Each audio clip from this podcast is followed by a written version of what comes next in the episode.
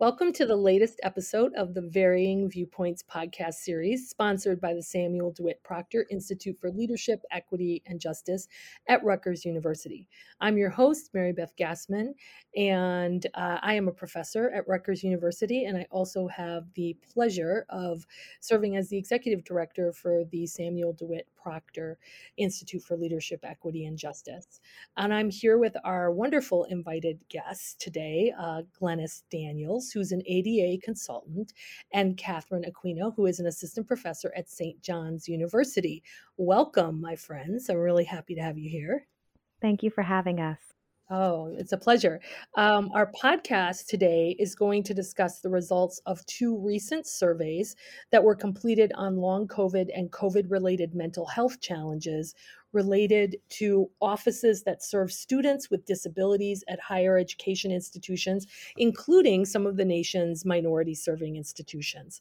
So I'm going to get started by asking a few questions and we'll just really get into a great discussion. And this is such an important topic. And I don't, um, I think I may have shared with um, one of you at least that I have a, a good friend who is suffering from long COVID. And so this issue has just become very, very personal um, to me, you know, something that I I really care about. So I'm very excited to um, talk about it and get more information out in the public about um, the research that you all have been doing, which is so important. So I'll start off uh, with a question, and Katherine, I'm going to ask you the question first, and that is, um, what was the reasoning behind this research for each of the studies?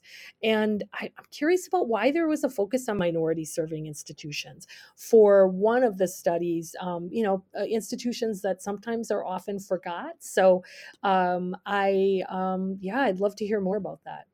Absolutely. So, so this research work, this long COVID research work, came out of some earlier research work that I completed with Dr. Sally Scott. So, she is the director of research at the Association on Higher Education and Disability. And this initial, co- collaboration really focused on the experiences of disability resource professionals during the pandemic, how they supported students, um, specifically students with disabilities, how institutions were supporting their administrative efforts. Um, and as that wrapped up, as as the the pandemic really progressed, there there was a new conversation to be had. Um, so Jane Jarrow, she is the president of Disability Access Information and Support she began uh, reaching out to colleagues, uh, uh, really discussing about the importance of long COVID and, and really its potential impact on higher education.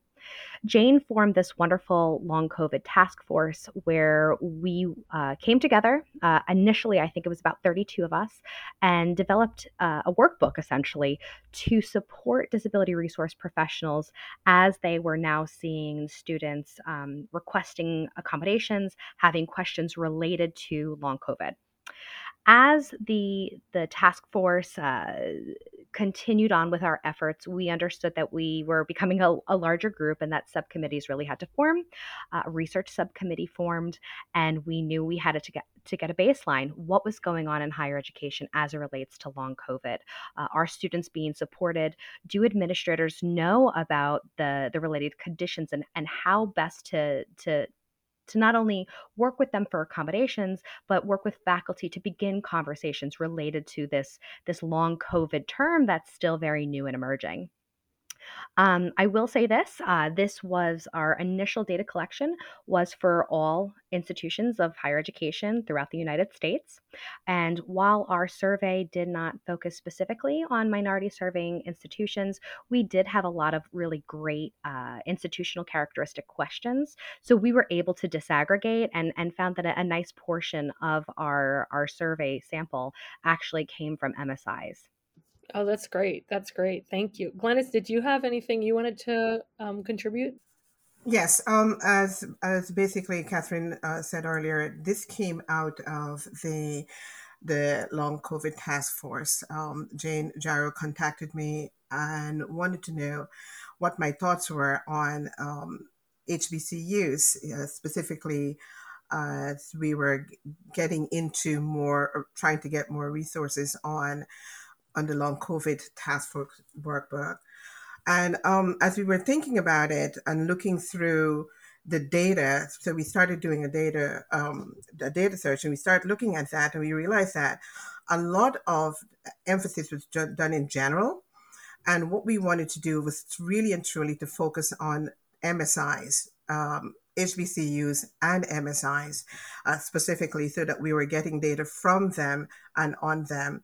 So, uh, so that the, while we have general information, we can also pull together the more in-depth information that we were going to get directly from these institutions. So that is where we started out, and so we put together a group uh, Dr. Janet Medina, that is on, the, on, on, on, here right now, uh, Dr. Liz, uh, Lisandra De Jesus from CSN, College of Southern Nevada, Dr. Daniel Alvarado, and uh, Candice uh, um, Philander. So we started working together to put together this information so that we can actually provide um, a more robust information to the, the original um, data collection that was being done.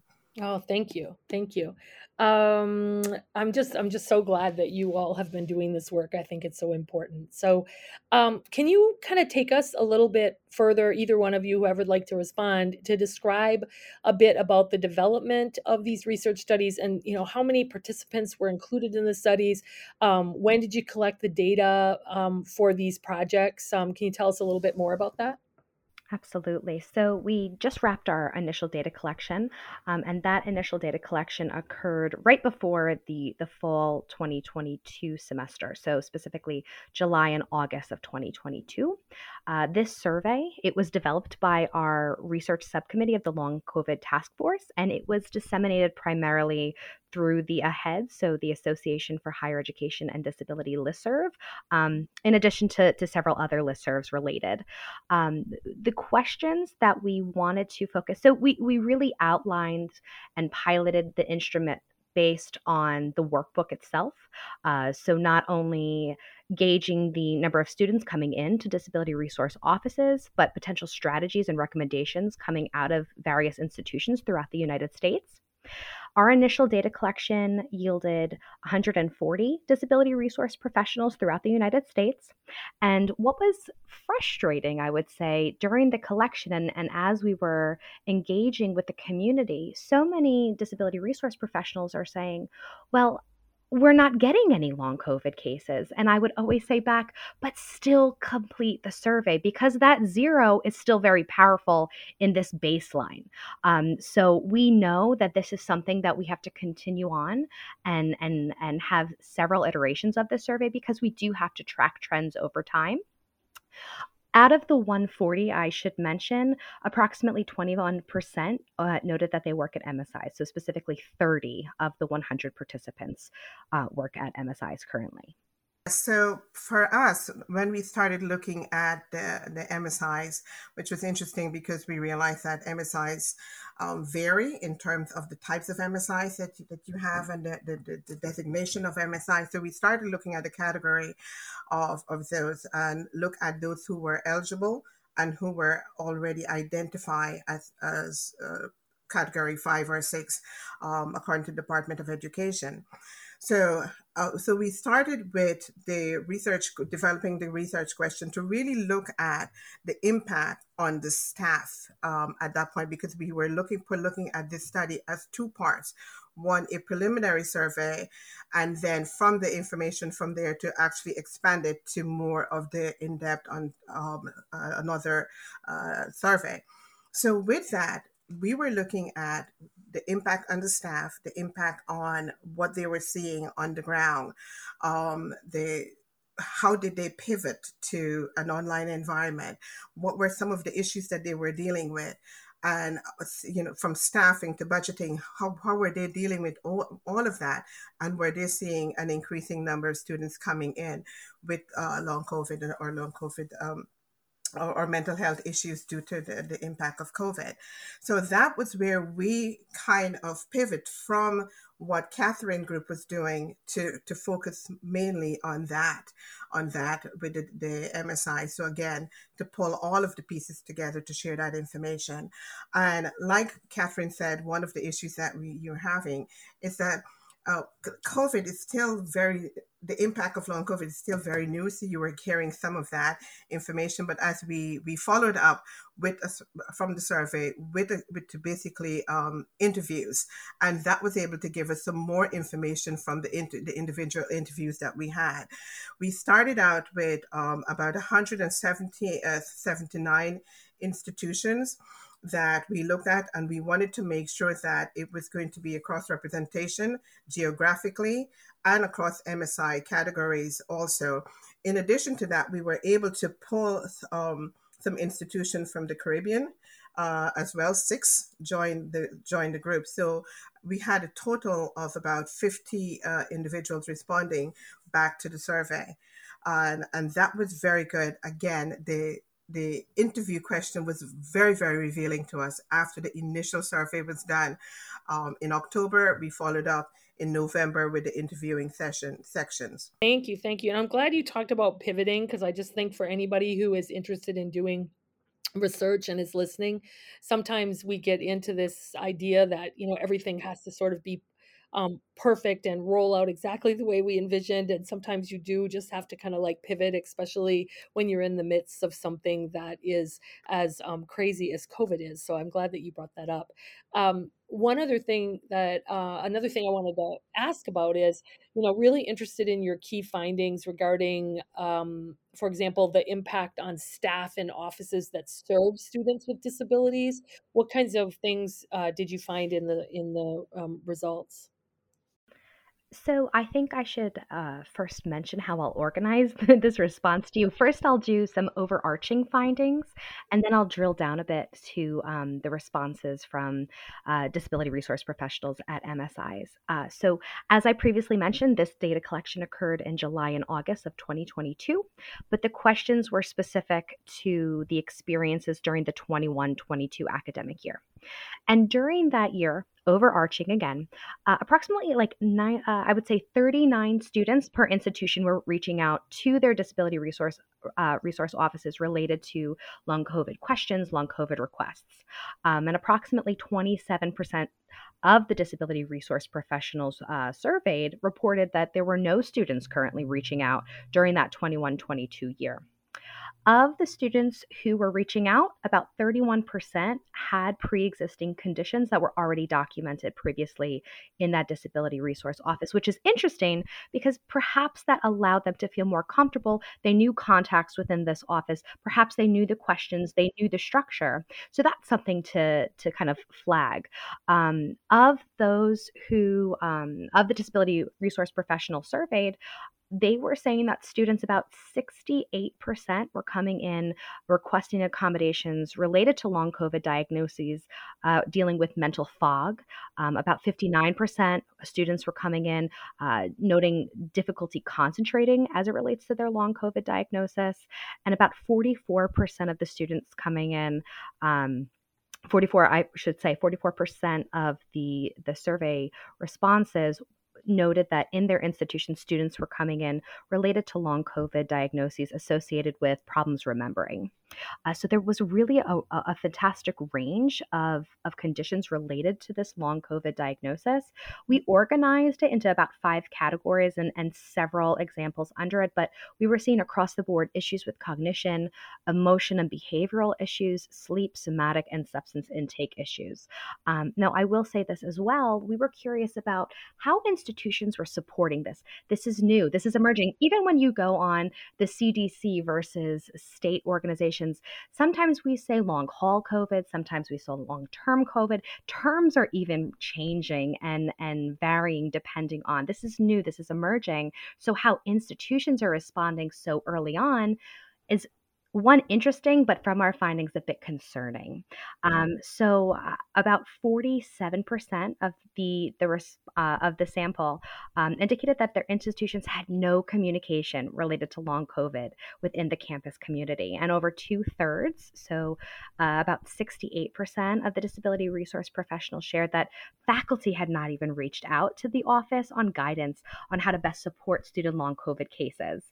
Um, and during that 21 22 academic academic year, about 79% of the surveyed uh, disability resource professionals' offices had yet to make any formal resource requests to their institution leadership. So it, it's this kind of back and forth complication. It's our offices um, getting the appropriate resources, our faculty, our administrators reaching out, or better yet, are these offices providing the guidance to the institutions as well? So the, the, it's a complicated time right now and something that we still need to to research and and explore. Uh, now, specifically to MSIs, um, about approximately 35 students per institution were reaching out, and that's a bit lower than the 39 on average overall. And of the students receiving long COVID accommodations within MSIs, um, in, in, in this subgroup, about 39% already had pre existing conditions, which is a bit higher than the, the full group noted at 31%. Uh, for the disability resource professionals at MSIs, they reported that the majority of the symptoms for students' long COVID conditions were related to mental fog, similar to the overarching group. Same with problem problems concentrating, but also 53% for fatigue. So, so similarities with the overarching group, but but some differences as well. And about one third, so 33%, indicated that their institutions had no communication on long COVID, um, and over three quarters, so about 77% of the disability resource professionals shared that faculty had not yet reached out. So, whether you were drilling down to a specific institution type, but really across the board in U.S. higher education, people are unsure um, I, I, think we're at a stage where uh, institutional members are saying, okay, who who makes that first step? Um, but regardless of who makes the first step, there are students with long COVID. There are students needing accommodations related to their long COVID, and we do not want to have this student group fail because we are not providing the appropriate resources and support that th- that could help them succeed as they are de- dealing with this emerging condition. Right. I mean, it just it it almost seems like it's so new and sort of almost um so different from anything people have dealt with that um there's like that deer in the headlights response initially. absolutely, absolutely. And it's just we we don't want to take a misstep, but taking no steps at all will also create further complication. Yeah, yeah, thank you. Thank you for explaining that. Glennis, did you have comments on that as well? Yes, I, yes, I do, and I think, as um, Katherine was saying, a lot of the focus was basically from from their survey on the students and what you know what the students were reporting and how the staffing. But I think one of the things that we miss is basically the impact on the staff themselves. And at MSI, you're finding what we're finding out that staffing was an issue, and you know, so in the midst of the pandemic 2021 uh, and 22 you're you're you're still in there. You're looking at what were the staff feeling. You, they're dealing with an emerging population here. There's as as as, as, as um, Katherine said not enough information. It is still it is still really unfolding all the symptomology. So you're dealing with staffing issues you're dealing with in the midst of it they're also looking at what are their normal functions. Some of them they're they're they're actually functioning and in other ways other than what they're required to do as a DSS staff. The increase in students' requests, and of course, even with the students' requests coming in for, for long COVID or mental health issues, it is basically documentation issues that they have to do. How do I parse out documentation? How do I make sure that what am I looking for? What are we looking for? Who are we collaborating to make sure that we have this information? And that's one of the reasons, um, in one of our questions, we ask if they're collaborating with their counseling center because the counseling center is going to be seeing an increasing number of students, which then, of course, then translates to students uh, requesting accommodation. Um, for them on the ground, being able at the initial part, part of the, the pandemic, how to navigate an online, you know, how do they navigate online, you know, accommodations and services? How do they address students in different geographical location? So all of those things were on the staff. And I think nobody was really asking the staff how they were doing and how are they they uh, uh, traversing this new, new terrain that they're they're in. So that was what our focus was on them as they deal with this emerging population right now. Um, were they feeling represented at the table when decisions were being made?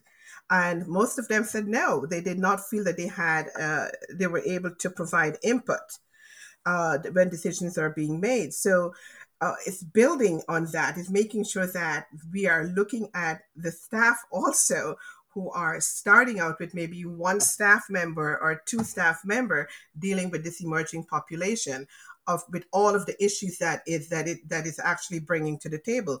Documentation understanding um, accommodation understanding working with the faculty and increasing collaboration with with faculty working with counseling working with all of the different departments that they need to work with in order to provide them with the help that with the, just even the understanding as to what is coming down the pipe.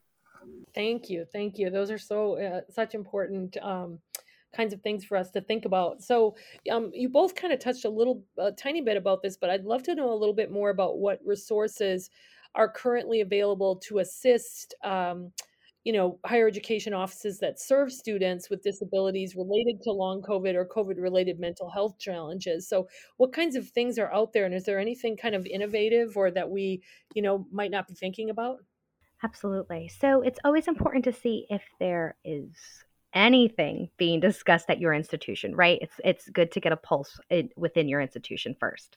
But there are organizations that are that are leading these conversations. So as I previously mentioned, Jane Jarrow is leading that long COVID task force, and this task force produced a, an incredibly helpful workbook to guide disability resource professionals on how to best support students with long COVID.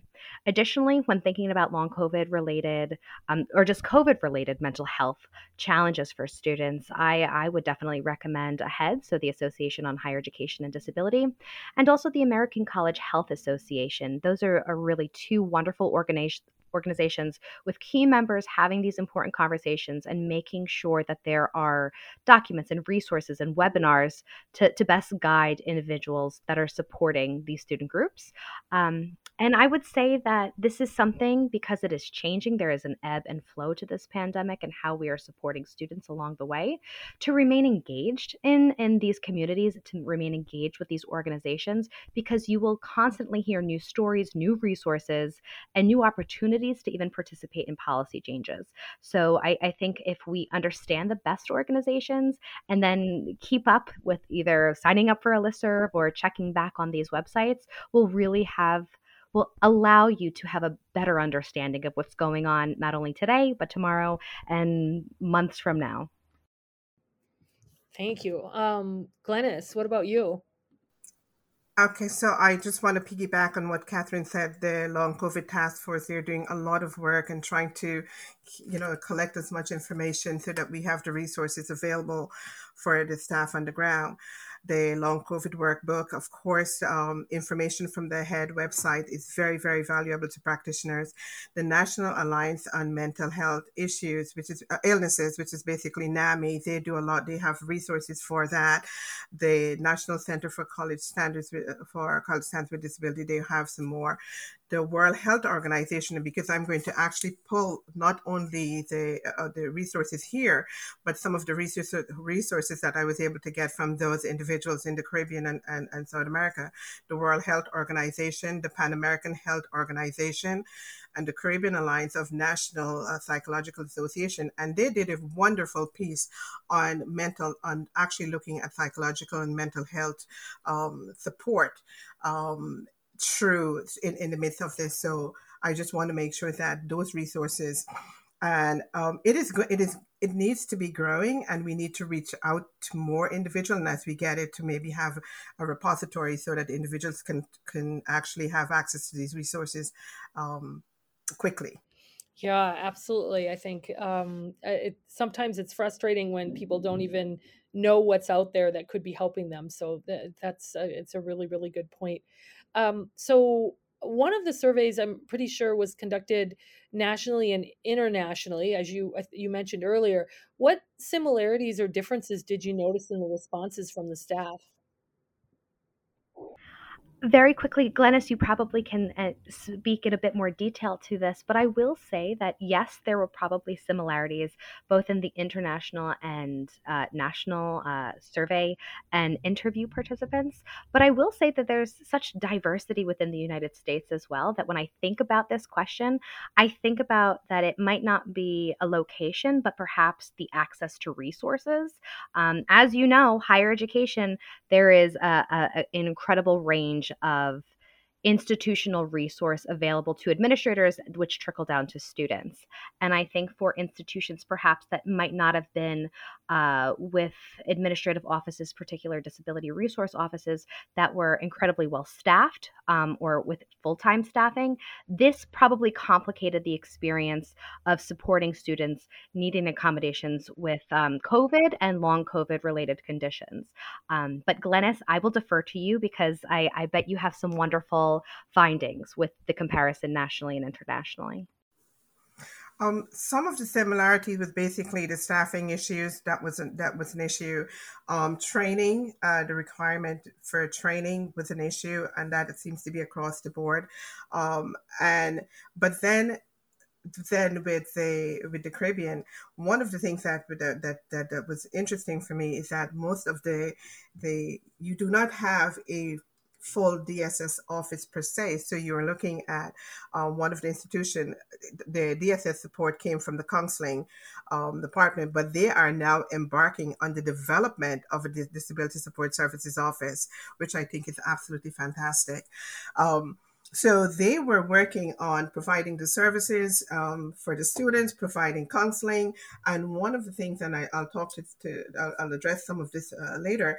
One of the things that I found that they look at a holistic approach in working with the students because they were looking at the students who, because who were going home and because of of uh, issues maybe at home, working with, with collaborating with the students and the parents and providing counseling for the family as opposed to um, just the individual, which I which I thought was very very unique to to what um, U.S. institutions may do because I don't know of any institution that that, that is currently doing that, uh, and also um, making sure that it was more of a community base.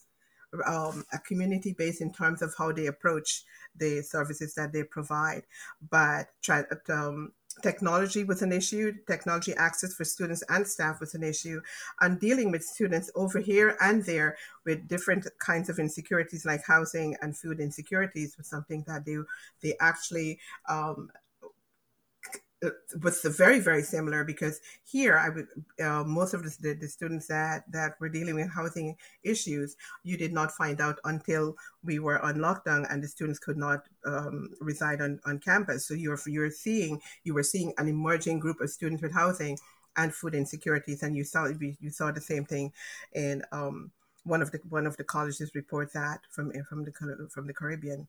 So the similarities, lots of similarities, but the and the differences is basically how they approach some of the things that we were doing. They were already doing, they were dealing with the students with mental health issues and dealing with it from a community-based approach. Thank you. Thank you for all of that. And um, I guess one of the things that I think that our listeners are going to be thinking about is, um, you know, um, so, where are we now? And what happens if there's another large wave or flare up of COVID 19? You know, like just yesterday, I was reading about this new variant of COVID that is particularly pervasive. And um, I just uh, am wondering, like, um, what where are we now and what what what do you think is going to happen and how can your research help us to be prepared for that yeah so what do we know we know that we're going to keep on seeing uh, COVID and long COVID cases with students in higher education. And the 1920, 2021, and the 2021 22 academic years really provided some excellent examples and opportunities to see what worked and what did not work, um, whether that was with the transition to and from hybrid and remote learning and student support models. Um, and, it, and unfortunately, the, the first few waves, these they acted essentially as a case study in higher education and and there are really things that we have to recognize from this um, time period if we want to make it a more successful, supportive, and inclusive higher education environment in the future. I think the biggest thing we need to understand and truly commit to is that we need to continue functional practices for the future. Anecdotally, I heard from so many administrators trying to do this go back to normal policy sw- switch. But, but but if these new policies and practices are working, why why not? Why not keep it, right? So faculty members who were required and and maybe not maybe unknowingly were in, uh, engaging in some UDL, so Universal Design for Learning practices, they suddenly stopped because maybe they were no longer required to record lectures or provide additional formats for for assignment submissions. Um, but but taking that switch back that that was really to the dismay of many individuals with and maybe without formal accommodations that were truly benefiting right? Because what do we know? Not everyone with a formal accommodation plan there there are still many students who do not formally uh, use accommodations but still might very much need um, accommodations or other inclusive practices. Um, so so so why go back when we have learned so much and we had the time to reflect and say well maybe this wasn't as big of a lift as we initially thought it would be. Um, we, we really need to ensure that moving forward we are realistic but we are that we are inclusive and that we are flexible so that when another wave happens if it does um, and even if it doesn't but that we are moving forward to a higher education environment that is more supportive and and more um, available to all student needs. Um, and and and we want to make sure that we are really engaging and committing to this idea. Thank you, thank you, Glennis. Did you want um, to share anything? Yes. Um, where are we now? I think from my from our end of the study, which um, which basically focus on on the staffing, I think it's just really taking this information and looking at how the DRC or Disability Support Services Office are viewed on college campuses and the staffing. One of the things that actually struck me as we were interviewing was uh, one of the respondents said, you know, it, I had COVID, but because there was limited staffing, uh, staffing, I had to first think of how do I address this? Nobody was thinking of our mental health. Nobody was thinking of our, uh, you know, medical condition. No one was thinking about that the focus was always on you know and and, and the, you know how is the faculty faring and what have you so if where we now i think if we can actually start shedding and and shining a light on this critical department that support you know between 10 to 12 percent of some of some institution population that we need to be paying attention to to that. We need to understand that this is emerging an, an emerging uh, issue, and it's not going anywhere, as Katherine says. We cannot go back to business as, as normal. We cannot go back to one staff, one one staff in a in a in, in what should be a department, trying to to do all of this stuff. So my so that is part of of what my I would like for, for, for to happen dealing with mental health issues are we collaborating with other with, with other areas. And you're hearing from what we I was hearing also is that we need to collaborate more. If you look at the medical model the, from the medical end not the medical model but the medical end you see an international very robust collaboration effort and we need to take that in education in, in, in our education, higher education, so that we are collaborating not only within our own geographic location, but nationally and internationally, so that we are actually sharing and, and sharing resources that we may have, that we have. So that is one of the things that we were asked to do is can we develop um, more resources and can we share that? And that is one of the things that I think um, that we can actually pull together and have that available at the, the both the national and international level. Where are we now? Mm, take all that we have learned and move forward, yeah, not yeah, go back. Thank you. Thank you so much.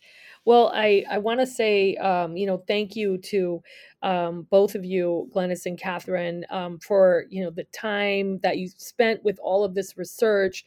You know your wisdom, your passion, uh, your voice um, uh, out there. I think this is so important. And again, I think like in higher education, it's been overlooked. And so um, I guess I'd just like to end by saying, is there anything else that you'd like to um, share with our audience today and just uh, leave with them? Any any last kind of comments that you might want to make?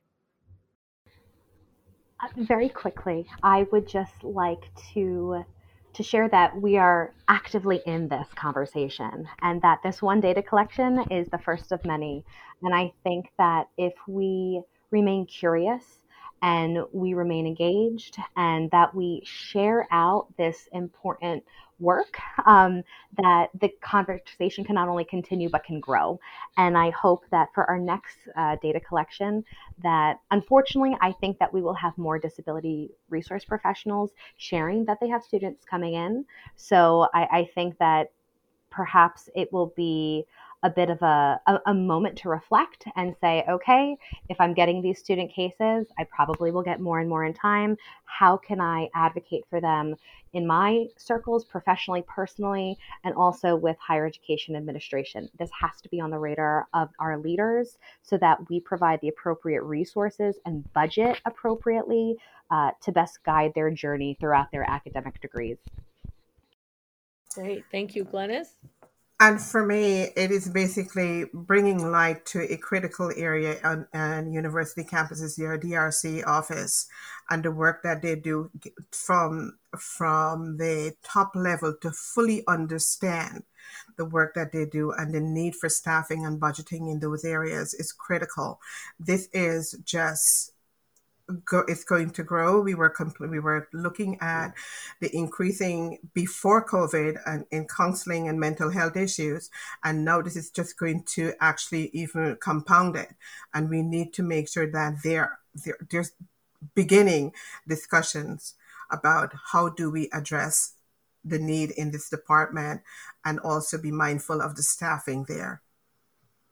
Thank you. Thank you both so much. And again, I just want to say um, thank you. We are really excited about being able to sponsor this um, podcast and to work with you uh, because you do such good work. So thank you for joining us today. We really appreciate you. Thank you for this opportunity. Thank you so much. You're welcome.